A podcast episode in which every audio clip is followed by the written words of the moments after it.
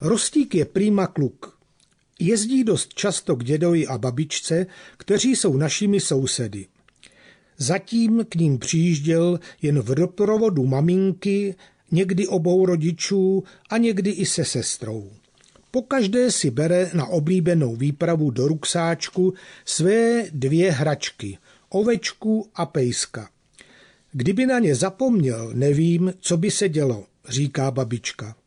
V létě přijel bez doprovodu své rodiny a všichni netrpělivě čekali, jak to zvládne. Babička mu vedle pravidelné bazénové koupačky připravila i zajímavý program. Děda s ním chodil na oblíbená místa, Rostia je totiž podle všeho technicky zaměřený. Největší radost mu dělal pracující jeřáb u zrušené textilky kousek od nás a Hošík měl všechno téměř na dohled.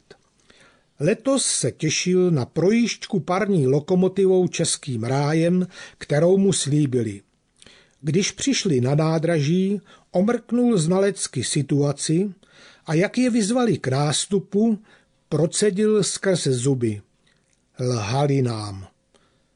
Udivená babička se ozvala. Proč?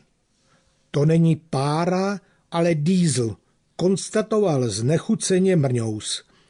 Vysvětlení železničářů, že páru v suchém počasí nepovolili kvůli jiskrám a možnosti požáru, bylo slabou náplastí. Jinak pobyt bez rodičů zvládl na první samostatné návštěvě znamenitě, opečováván babičkou i dědou, si na domov téměř nevzpomněl. Když se ale vrátil domů, povzdechl si prý při vybalování ovečky a pejska. Tak konečně jsme zase doma. Nevděčník jeden, smála se babička, když se to dozvěděla.